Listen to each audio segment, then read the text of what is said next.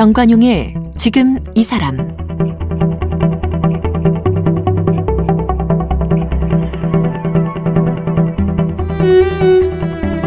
여러분 안녕하십니까 정관용입니다. 일정한 주거지나 생계 수단 없이 뭐 거리를 배회하거나 뭐 그러면서 살아가는 분들 여전히 많습니다. 과거에는 이들을 불황인으로 분류해서 별도 수용 시설에 격리했어요. 이 수용시설로 격리된 사람들 강제 노역, 폭행에 시달리면서 끔찍한 시간들을 보냈죠. 그 대표적인 시설이 부산의 형제복지원 여러분 기억하시죠? 형제복지원의 실태가 알려진 건 30년이 뭐 넘었습니다만 지난해에 이 법이 바뀌면서 본격적인 정부 차원의 형제복지원에 대한 조사가 시작이 됐습니다. 자, 이런 가운데 서울대학교 사회학과의 연구팀들이 어, 우리나라 처음으로 지난 4년 동안 형제복지원 문제를 조사 연구했다 그러고요. 그 결과를 얼마 전에 학술연구서 절멸과 갱생 사이라는 제목의 연구소로 펴냈습니다. 정관용의 지금 이 사람 인권 시리즈 우리 사회 인권을 말하다 오늘은 이 형제복지원 연구팀에서 활동하신 한국방송통신대학교 문화교양학과의 김재형 교수 그리고 현재 서울대학교 대학원에서 사회학 박사과정을 밟고 있는 김일환 씨 두 분을 만나보겠습니다.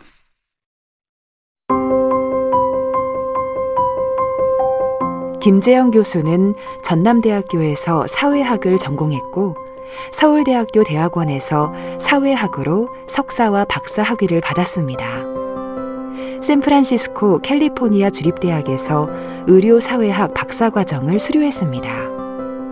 현재 한국방송통신대학교 문화교양학과 교수입니다. 2005년부터 한센인 인권 문제에 관심을 두고 연구 활동을 하며 소록도 백년, 한샘병, 그리고 사람, 백년의 성찰, 역사편과 의료편 집필에 참여했습니다. 쓴 책으로는 질병관리의 사회문화사, 일상생활에서 국가정책까지, 마스크가 말해주는 것들, 코로나19와 일상의 사회학 등이 있습니다.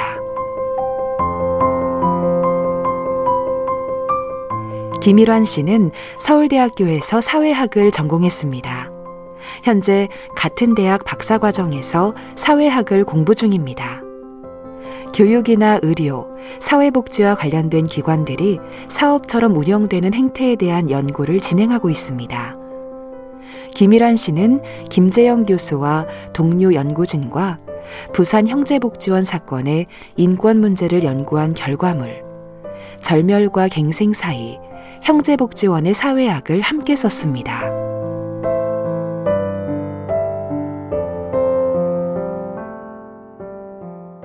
김재영 교수 어서 오십시오. 네, 안녕하십니까. 김일환 씨 어서 오십시오. 네, 안녕하세요.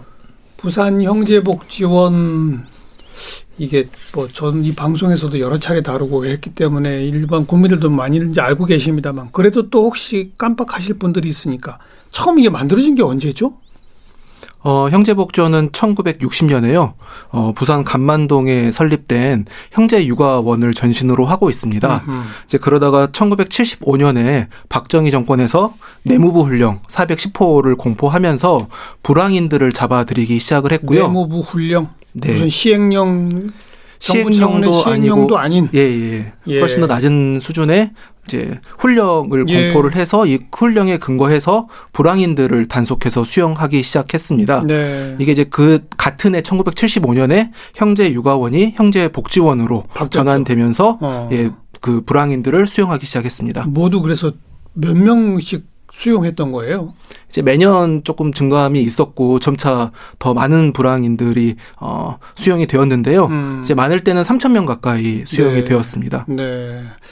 그 근데 그냥 불황인이지만 뭐 아주 초등학생 나이밖에 안 되는 어린 아이들도 잡혀갔다고 하고 그리고 집이 버젓이 있는데도 그냥 잡혀간 사람도 있다고 그러지 않았었나요? 네, 맞습니다. 그러니까 일반적으로 저희가 현재 노숙인이라고 부르는 음. 저 그런 불황인들도 계셨고요. 근데 말씀하신 것처럼 그냥 어 술에 취해서 거리에 네. 잠들어 있던 회사원들 네. 그리고 뭐 가족이나 친척을 찾으러 기차를 탔던 어 어린아이들 네. 그리고 귀가하던 청소년들 예. 뿐만 아니라 굉장히 다양한 사람들이 예, 예 어, 형제복지원에 수용되었습니다. 그 그렇게 잡혀가면서 아니 저는 집이 있어요. 아무리 외쳐도 안 됐던 거예요?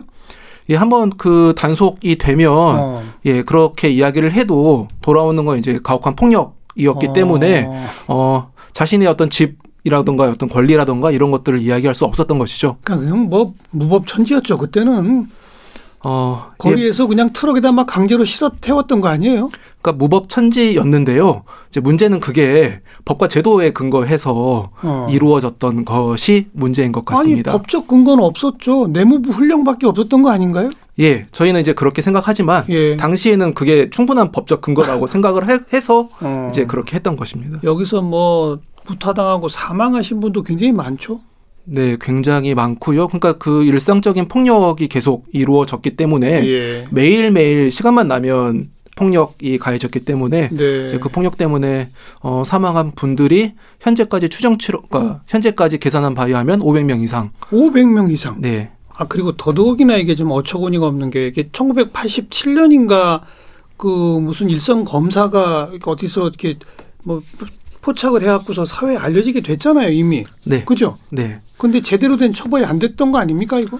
그러니까 그 1986년도에 음. 부산지방검찰청의 김용원 검사가 이제 울산 지역에서 그 강제 노역하고 있는 형제복지원 수용자들을 발견하기 예. 시작하면서부터 예. 이 사건이 드러나게 되었는데요. 이제 김용원 검사는 다양한 그 어, 죄목으로 음. 기소를 했습니다만 어, 재판 과정에서 대부분 무죄 판결이 나왔고요. 예. 횡령으로만 해서 한 2년 몇 개월 정도? 2년 6개월입니다. 예, 2년 6개월 정도 예, 징역을 받은 것으로. 그러니까 뭐 강제. 감금, 폭행, 뭐 살인 뭐 이런 거는 전혀 인정이 안 됐던 거 아닙니까? 이런 것은 예, 법원에서 전혀 인정이 되지 않았습니다. 그리고 그 제가 그 검사도 인터뷰한 적이 있는데 수사하는데 그렇게 외압이 많았었다고 그러더라고요. 네, 맞습니다. 네, 상당한 정도의 외압이 심했고 음. 재판 과정에서도 아마 그런 알겠습니다. 외압들이 있었던 것 같습니다. 그렇대요. 이제 우여곡절 끝에 그 수십 년 동안 제대로 된 진상조차 안 밝혀지다가 이제 과거사법 다시 바뀌면서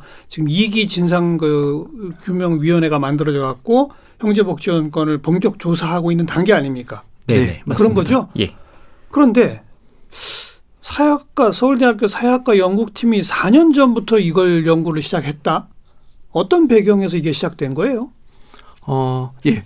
기본적으로 어 사회학과 대학원생들이 많은 대학원생들이 어떤 사회적 배제의 문제, 사회적 예, 배제, 예 음. 관심을 갖고 있었고요. 마침 그 당시에 형제복지원 어, 문제가 언론에 이제 어, 오르락 내리락 하면서 예. 저희가 처음 관심을 갖기 시작을 했습니다. 어. 예.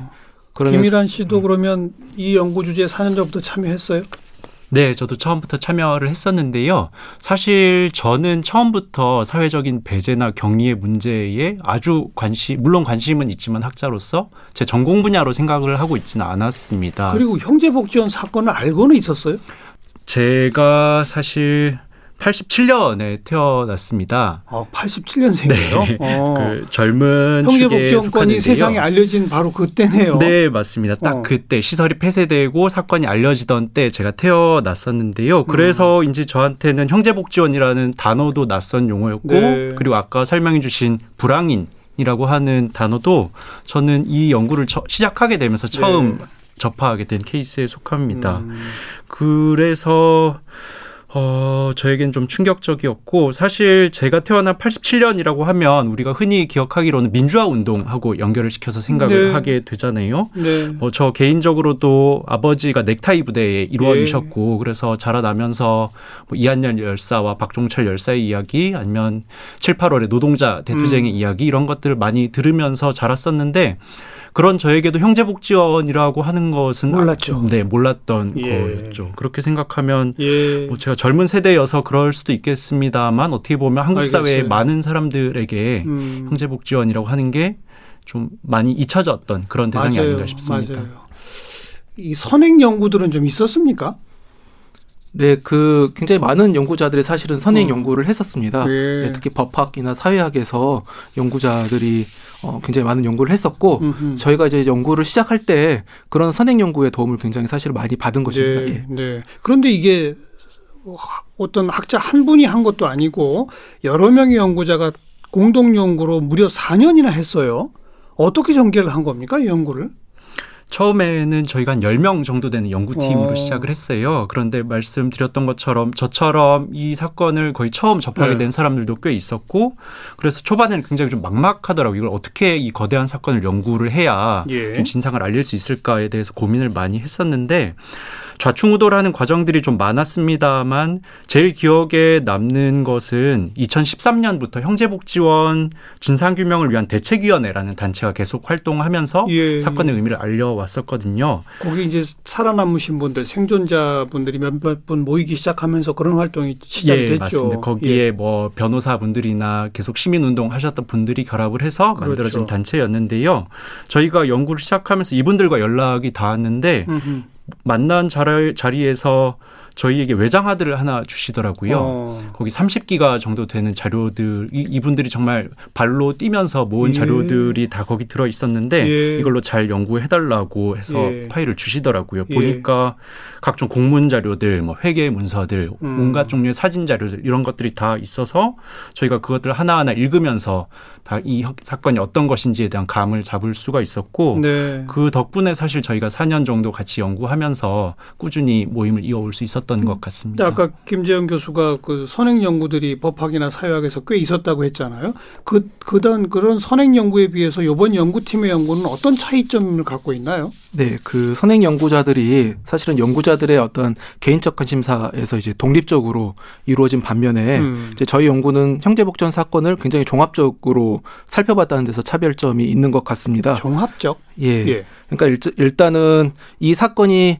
그냥 1980년대에 발생한 특수한 사건이 아니라 그 이전부터 있었던 한국 사회에서 사회적 약자들을 다루는 방식과 연결을 시켜서 역사적으로 음. 그 흐름을 추적을 했었고요. 예. 그리고 이제 그 어, 형제복지원 내에서 발생되었던 다양한 폭력 사건들이 어떤 것들이 있었는지를 추적을 했고 음. 그런 폭력들이 어떻게 발생됐는지 또 저희가 좀 살펴봤습니다. 네, 네. 어, 또 그런 비즈니스적 자본주의적 관점에서 수용된 이들이 어떻 그들의 몸이 어떻게 착취되고 이윤화되었는지 그렇죠, 그렇죠. 예도 살펴봤고 그리고 어 사실은 지역 사회 지역 사업체들이 음. 이 형제 복지원에 들어가서 다양한 사업들을 하면서 이 내부에서 어떤 일이 발생됐는지를 네. 목격을 했었습니다. 예. 이제 그럼에도 아무것도 하지 않은 것이죠. 어. 이러한 문제들 그리고 마지막으로는 어 형제 복지원 피해 생존자들이 퇴소한 이후에 어떠한 삶을 살았는지 오. 어. 그리고 최근에 들어서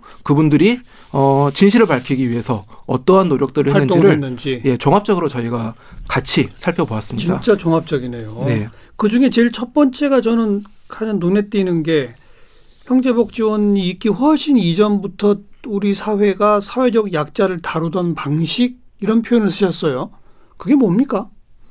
어, 저는 이제 전공 그 전공으로 한국 사회 한센인 인권 조사를 계속 했습니다. 아, 그러셨어요? 네.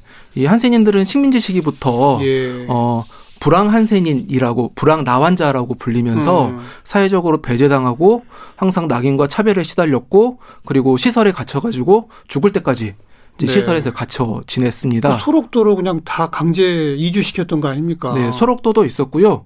이제 몇 군데 이제 민간 네. 나 시설들이 있었고 어 광복 이후에 60년대 70년대에는 전국에 한 100개가 넘는 어. 정착 마을들이 또 있었습니다. 어. 이제 그런 것들을 봤었을 때 처음에는 한센인에 대한 어떠한 낙인과 차별, 그다음에 수용 이 있었다가 음. 이게 점점 어떤 사회적 약자들의 대상들이 수용되는 대상들이 점점 확장되는 어떤 그런 모습들을 어. 볼 수가 있었습니다. 그래요. 그다음에 이제 불황아들이 그런 방식의 이제 성감학원이 대표적인데요. 무슨 학원이요? 성감학원이라는 어. 그 곳이 대표적인데 그건 몇 년대에 있었던 일입니까? 그건 아마 1900 성감학원은 일제 시대 때 만들어졌던 시설이고요. 오. 1982년까지 해방 이후에는 경기도에서 시설을 다시 인수를 해서 어. 계속 불황 아동들을 수용하고 그랬어요. 네 그런 시설들이 또 있었고 그 음. 사건도 지금 이기 진실화의 위원회에서 네. 다루어질 예정입니다. 그곳에서도 굉장히 수많은 아이들이 예, 폭행 등으로 사망했습니다. 어. 그럼 그거는 해방 이전부터 있었다고요? 예, 예, 맞습니다. 그러면 뭐 이게 75년 내무부 훈령 이런 거 있기 훨씬 이전부터 불황 아동들은 그냥 막 그렇게 했다는 거네요. 네, 맞습니다. 어, 또, 또 어떤 게 있습니까? 한센인에서 불황 아동으로 네, 또 불황 아동으로 갔었고요. 그다음에 이제 해방 그 해방 이후 한국 전쟁 이후에는 많은 고아들이 고아원에서 음. 어 뭐 또 물론 이제 잘 보살펴주는 고아원도 있었겠지만 그렇지 않은 고아원도 굉장히 네. 많았고요. 네. 그 다음에는 이제 뭐 서산 개척단이라던가 서산 개척단 예. 아 그건 기억나네요. 예 이런 음. 곳에서 뭐 이렇게 뭐 깡패라던가 이런 식으로 낙인 찍힌 사람들이 예. 이제 끌려가서 거기서 예. 강제 노동을 했었고요. 예. 그리고 나서 이제 불황인들이 잡혀갔고 음. 불황인들이 잡혀간 다음에는 장애인들 장애인 예, 시설, 어. 예, 정신 질환자들 어. 그리고 최근에는 어 조금 성격은 다르지만 굉장히 많은 노인들이 시설로 향하고 있는 것 같습니다. 요양시설. 네. 어. 삼천교육대 이런 것도 또 떠오르고. 네 맞습니다. 예, 맞습니다. 너무나 많은 시설들이 있어가지고요 예. 하나하나 사례들을 열거하는 게 힘드네요. 그러니까 일제 시대부터 역사적으로 거슬러 올라가네요. 네. 우리 눈에 거슬리는 사실은 보호받아야 할 대상인 사회적 약자 우리 눈앞에서 치워 이거네요. 네, 그런 그, 경향이 있는 것 그, 그 같습니다. 그 대상이 계속 이어져 오고 확대돼 왔다 이거로군요. 예, 맞습니다. 그렇게 해서 저희는 형제복지원이 그냥 음. 그 당시에 어두웠던 시절에 있었던 어떤 일탈적인 사건이라기보다는 음흠. 한국 현대사의 여러 가지 흐름들 속에서 만들어진 어떤 경향들의 정점에 서 있는 네. 그런 시설이 아닌가라는 생각을 하게 되었습니다. 그렇죠. 그리고 이제 두 번째 관점이 복지원 내에서 이루어진 폭력, 그 실태에 대한 연구를 또 하셨다고 했는데 이거는 결국 그 지금 각종 단체에서 활동하시는 거기 수용됐던 분들의 증언 뭐 이런 것들이 기본이 되겠죠? 예, 맞습니다. 물론입니다. 어, 뭐 아주 정말 일상적인 폭력이 자행됐다고 그러죠? 예, 일상적으로 폭력이 자행되었고요. 기본적으로 음. 시설을 운영하고 수용자들을 관리하기 위해서 폭력이 자행이 되었고, 예. 그런데 이제 그 어, 수용자들을 관리하는 사람들이 전문적인 직원들이 아니라 수용자들 중에 말을 잘 듣는 사람들을 그렇죠. 예, 선별해서 어, 이들을 관리를 했는데요. 이들에 의해서 굉장히 또 무자비한 음. 일상적인 폭력이 진행이 되었고 또 그 폭력이 그냥 관리를 위해서 하는 것이 아니라 형제복지원에 사람들을 가둬뒀긴 했지만 별다로 이 사람들을 위한 어떤 프로그램들이 없었기 때문에 네, 네. 그 많은 시간들을 때우기 위해서 그 시간들에 계속 폭력들이 사용이 되었던 것들입니다. 음. 그리고 이제 또 일상 일과 시간이 지나면 수용자들끼리 자신의 어떤 스트레스를 해소하기 위해서 어떠한 욕구들을 해소하기 위해서 또 폭력이 사용되고 자기들끼리의 폭력 예, 그 어. 그 가운데서 또 어떤 성폭력의 문제도 굉장히 심각했습니다. 어. 네, 네. 그 철저한 진상조사 등등이 이제 국가 차원에서 현재 진행되고 있는 거 아니겠습니까? 무사약과 연구팀의 그, 그동안의 이 연구도 그런 진상조사위원회에 상당히 중요한 자료가 되겠네요.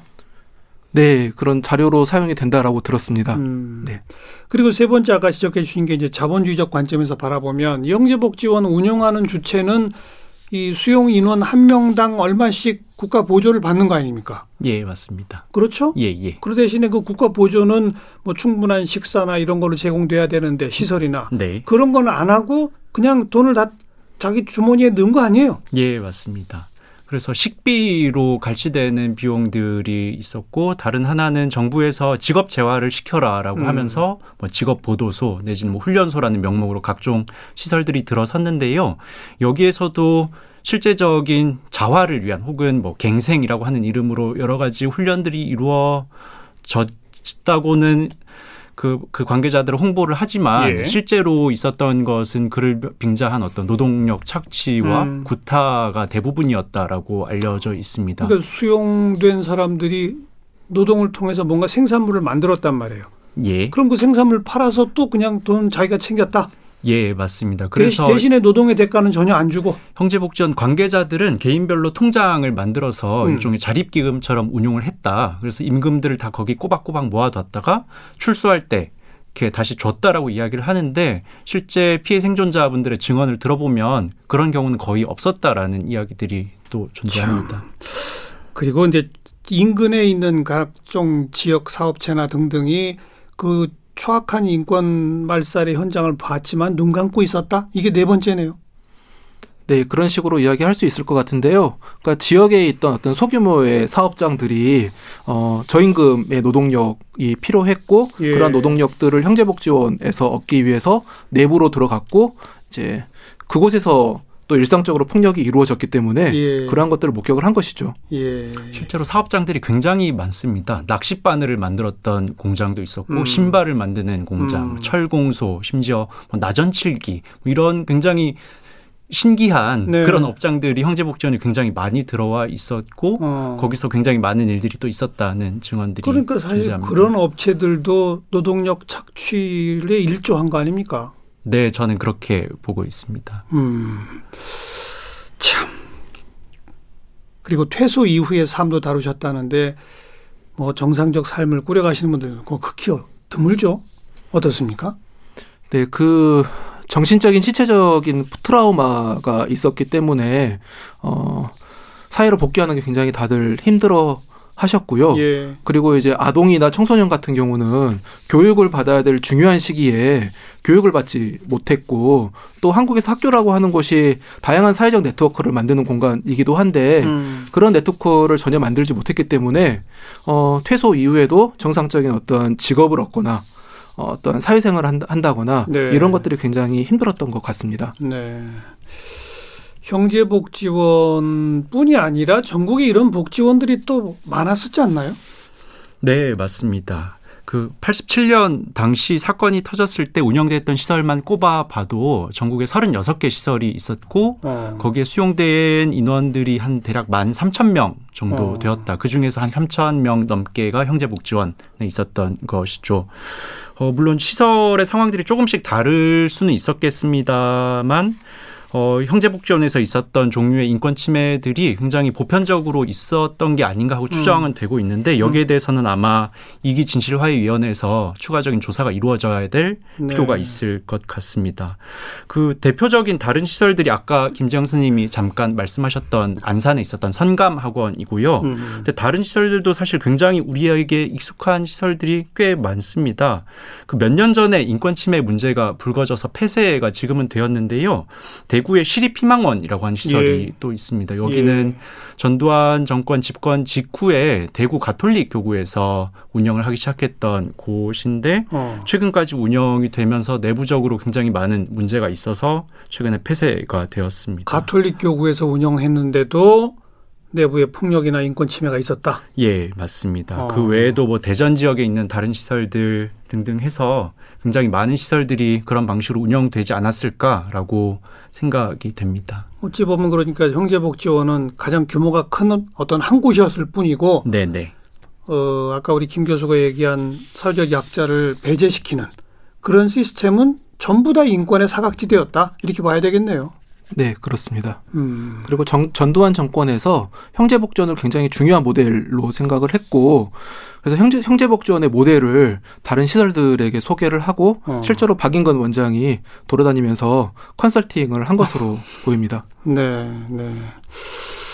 자, 요 연구를 통해서 우리 사회가 좀 얻어야 할 어떤 교훈, 시사점 이런 것들은 뭘까 좀 마지막으로 체계적으로 정리해 봤으면 좋겠는데요. 김 교수님 어떻게 생각하세요? 네.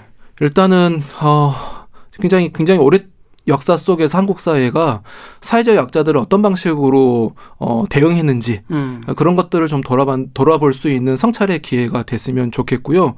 그리고 아까도 말씀드렸지만 역사적으로 시설에 갇혀 갇히는 어떤 대상들이 계속 확장되어 왔습니다. 예. 그리고 그 확장되는 과정 중에서 사회에서 일반 사람들이 자신의 일이 아니라고 생각을 하고 그냥 방기하고 있었고 예. 그 결과가 무엇이냐 이것이 이제 부산 같은 경우는 형제복지원이 폐쇄된 다음에 음. 주로 정신질환자 정신요양소로 바뀌게 되고요 어. 이게 또 시간이 지나면 노인요양소로 병원으로 바뀌게 됩니다 예. 이런 어떤 경향성을 봤었을 때 그 우리가 우리 사회가 아무것도 하지 않고 방치한 결과 음. 시설에서 어떤 삶을 견뎌야 된다라고 하는 것들을 음. 어, 많은 분들이 좀 어, 생각을 해주셨으면 좋겠다. 예.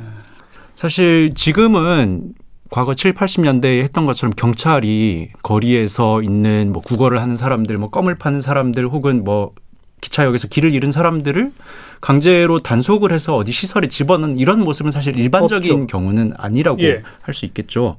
하지만 그럼에도 불구하고 그 당시에 그런 관행으로 커왔던 어떤 민간의 복지 시설들 음. 혹은 음. 그런 사람들을 수용해 왔던 관행들이 암암리 한국 사회 저변에 계속 남아 있고 예. 그것이 우리의 시야에서 벗어나 있다가 한 예. 번씩 코로나가 터지든 아니면 혹은 굉장히 심각한 인권 침해가 터질 때 우리 앞에 드러나는 나, 거죠. 드러나는 거죠. 이게 그러니까 또 상대적으로 그 건강보험의 적용 대상이 넓어지고, 예. 그다음 노인 요양보험도 또 새로 신설되고, 뭐 이러면서 사회적으로는 아 우리 충분히 그런 분들을 위해서 배려를 한다라고 하는 어떤 그 재원 마련의 제도는 있단 말이에요. 예, 맞습니다. 근데 중요한 건 그 마련된 재원이 수용 시설의 일종의 이윤이 되는 거 아닙니까? 예, 맞습니다. 그 이윤을 키우려면 수용 시설은 수용된 사람의 인권을 제대로 보장 못 하는 거고. 예. 이거 어떻게 해야 돼요, 그럼? 일일이 다 감시해야 되는 거 아니에요, 사실은? 그게 참 어려운 문제인 것 같아요. 음. 말씀하셨던 것처럼 시설 입장에서는 어, 수용돼 있는 사람에 비례해서 보조금들이 나오기 그러니까요. 때문에 자연스럽게 두 가지 정도 이해관계를 가지게 되죠. 하나는 더 많은 사람들을 수용하는 것이 되고 하나는 더 오랫동안 길게 수용하는 그렇죠. 이해관계를 가질 수밖에 없습니다. 이것은 그리고 관리 인력은 줄여야 될 거고 맞습니다. 음. 식비는 아껴야 그러니까. 되겠죠. 그래서 제일 문제가 터지는 부분들이 보통 그런 영역들인 음. 거잖아요. 어 그래서 이런 문제들이 사실 쉽지는 않지만 결국에는 사람들을 시설에 격리되어 있는 시설에 가, 가두다시피 하면서 우리의 일상으로부터 말하자면 거리를 두게 만들고 예. 우리는 그 사람들을 보지 않아도 되는 방식으로 예. 이들을 관리하는 그 관행 자체에 대해서 근본적으로 한국 사회가 좀 다시 생각해야 음. 될 타이밍이 아닌가라는 그러네요. 생각을 하게 되는 것 같습니다. 형제복지원은 과거 먼 옛날 얘기가 아니네요. 다른 형태로 지금 이 순간에도 우리 사회 곳곳에 많이 있는 거네요. 네, 그렇다고 저희는 생각하고 있습니다. 그리고 음. 많은 분들이 그렇게 생각해 주셨으면 좋겠다는 또 그런 마음이 있습니다. 네. 사회적 약자에 대한 수용, 격리, 배제, 그 근본 출발부터 다시 생각해 보자. 또 만약 부득이하게 그런 시설들이 필요하다면 그 시설을 어떻게 관리 감독하고 감시할 것인지에 대해서는 우리가 지금 사회적 공론화의 대상으로 띄워야 되겠네요. 예, 맞습니다. 자. 좋은 연구 진행해 주신 어, 한국방송통신대학교 문화교양학과 김재영 교수 또 지금 서울대학교 박사과정에 있는 김미환 씨 두 분 오늘 고마운 말씀 잘 들었습니다. 고맙습니다. 네, 감사합니다. 감사합니다.